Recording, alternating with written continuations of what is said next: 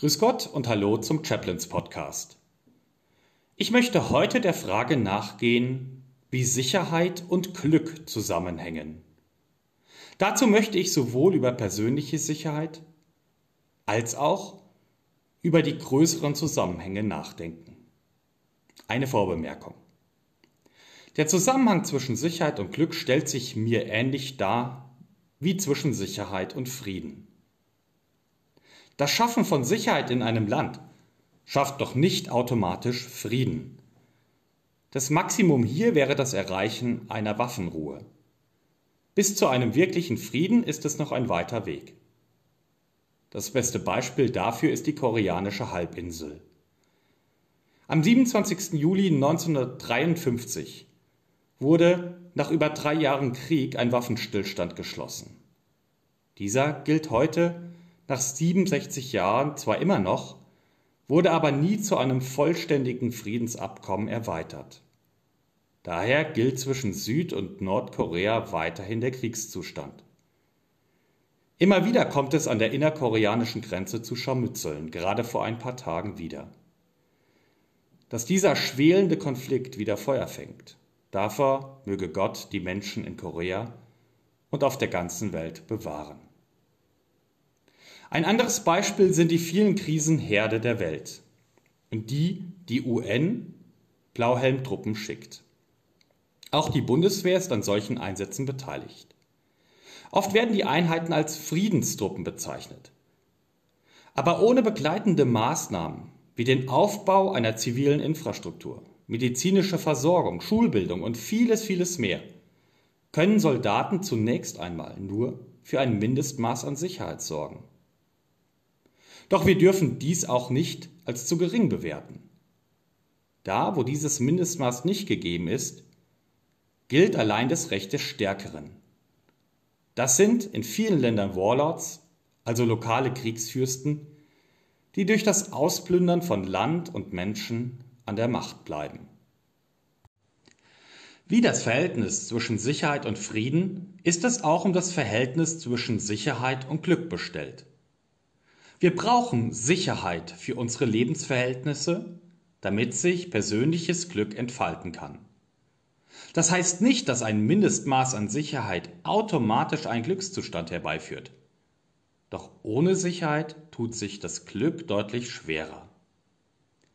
Wer täglich Angst vor Überfällen, Entführungen, Mord und Totschlag haben muss, lebt deutlich unglücklicher als wir, die wir in Mitteleuropa in geordneten Verhältnissen leben dürfen. Ein funktionierendes Staatswesen mit exekutiver Gewalt, die durch Grundrechtsbestimmungen klar beschränkt wird, ist für uns in Deutschland selbstverständlich. Gehen wir in der aktuellen Corona-Krise zu sorglos mit der Einschränkung unserer Grundrechte um? Ich habe gelernt, dass unsere Grundrechte unveräußerlich, dauerhaft und einklagbar sind. Unser Grundgesetz führt sie in den Artikeln 1 bis 19 auf. Aus gutem Grund stehen sie ganz am Anfang aller Gesetze, die in unserem Land gelten. Aktuell stellt sich die Frage, das Recht auf Leben und der Schutz des Lebens aller Bürger durch die Beschränkung von Versammlungsrecht, Recht auf Freizügigkeit und freie Religionsausübung tatsächlich gewährleistet werden kann. Eine ganz wichtige Frage, die sorgfältig diskutiert werden muss. Der funktionierende Staat, in dem wir als Bürger der Bundesrepublik leben, garantiert uns ein Leben in relativer Sicherheit. Relativer Sicherheit, weil Polizeikräfte natürlich nicht überall sein können. Daher gibt es ein Restrisiko, Opfer von Einbrüchen, Überfall oder sogar Mord zu werden. Statistisch gesehen besteht für ein bis zwei Bürger von 100.000 Menschen in Deutschland ein Risiko, Opfer eines Tötungsdeliktes zu werden. Im Mittelalter war das viel höher. Dort kamen auf 100.000 Menschen bis zu 40 Morde. Heutzutage wird das subjektive Sicherheitsgefühl durch die mediale Berichterstattung beeinflusst. Da wir bei über 80 Millionen Einwohnern fast täglich Zeitungsmeldungen über Mordfälle in der ganzen Republik lesen, entsteht bei einigen Menschen das Gefühl, um die Sicherheit sei es schlecht bestellt. Der Mensch des Mittelalters bekam nur mündliche Informationen und die auch nur aus seiner unmittelbaren Umgebung. Tatsache ist allerdings, im Vergleich zu anderen Ländern und anderen Zeiten ist die Sicherheitslage heute außerordentlich hoch. Dazu gehört auch die Tatsache, dass wir in Mitteleuropa seit 75 Jahren in Frieden leben. Keine Generation vor uns hat eine solch lange Friedensphase erlebt. Ein Verdienst der Politik nach 1945. Ein Verdienst der europäischen Einigung und Zusammenarbeit. Einen Aspekt möchte ich hier noch erwähnen, auch wenn er höchst umstritten ist. Aber er wird gerade in diesen Tagen von Teilen der SPD aufs politische Tableau geholt. Es geht um die Frage nach Kernwaffen und speziell um die deutsche Teilhabe an diesen Waffen innerhalb der NATO. Unbestritten haben und hatten Atomwaffen das Potenzial für millionenfaches Grauen. Als ich letztes Jahr deutsche Soldaten in Litauen als Militärpfarrer seelsorgerlich begleitet habe, konnte ich die Besichtigung einer ehemaligen sowjetischen Atomraketenanlage organisieren. Dort befindet sich heute ein Cold War Museum, ein Museum über den Kalten Krieg. 1960 haben die Sowjets dort in vier Silos unterirdisch SS-4 Mittelstreckenraketen stationiert, die mit ihren Atomsprengköpfen auf westeuropäische Hauptstädte ausgerichtet, waren. Um den Besuchern das Ausmaß der möglichen Zerstörungskraft dieser Waffen zu verdeutlichen, waren komplette Museumsräume mit großflächigen Bildern der Zerstörung aus Hiroshima und Nagasaki tapeziert. Nur, dass diese Raketen in ihren Silos eine 15-fache Zerstörungskraft gehabt hätten. Wir haben dieses Museum mit fast 60 Soldaten besucht. Wir waren alle sehr betroffen. Aber wir waren auch glücklich, dass es, im gesamten Kalten Krieg nie zu dem Einsatz dieser Waffen gekommen ist. Folgende These stammt nicht von mir. Ich habe sie von dem israelischen Geschichtsprofessor und Bestsellerautor Yuval Noah Harari übernommen. Wir sprechen bei der Frage von Krieg und Frieden nur über Konflikte, die tatsächlich stattgefunden haben. Kriege, die nicht ausgebrochen sind, Terrorgruppen, die sich nicht gegründet und Anschläge, die nicht verübt wurden, interessieren uns nicht.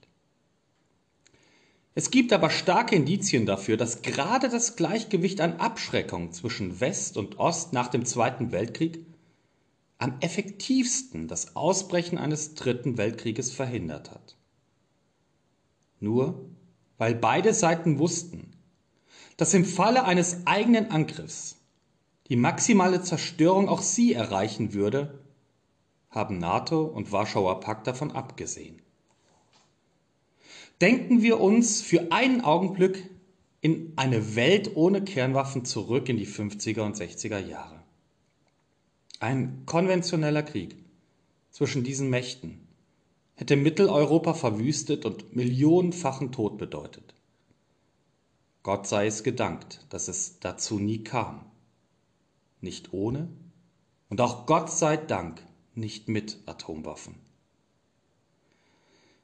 Mag es sein, dass gerade diese schrecklichen Waffen dafür verantwortlich waren, dass es nicht zum Krieg kam? So jedenfalls lautet die These von Yuval Noah Harari.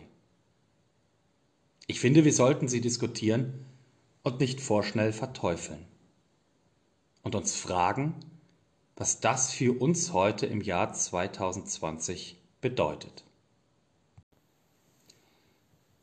Ich danke meinem Gott für die Sicherheit, in der wir in Europa gegenwärtig leben dürfen. Durch die Einsätze im Kosovo, Afghanistan, Mali und anderswo in der Welt bekommen Bundeswehrsoldaten einen Blick dafür, dass dies nicht selbstverständlich ist. Ich persönlich bin sehr glücklich darüber, dass meine Kinder in Frieden aufwachsen. Dass ich sie, wenn denn Corona irgendwann vorbei sein sollte, auf der Straße spielen lassen kann, ohne Angst um ihre Sicherheit zu haben. Ich schließe meine Gedanken heute ab mit einem Bibelwort aus dem Buche Hiob. Es ist die Tageslosung für den 5. Mai. Gott bereitet den Himmel aus und geht auf den Wogen des Meeres. Er macht den großen Wagen am Himmel und den Orion und das Siebengestirn und die Sterne des Südens. Wir sind immer in der Hand unseres Schöpfers, der Himmel und Erde gemacht hat. Darin liegt unsere Zuversicht. Vielen Dank fürs Zuhören. Ich bin Markus Linde, evangelischer Militärpfarrer in Mittenwald.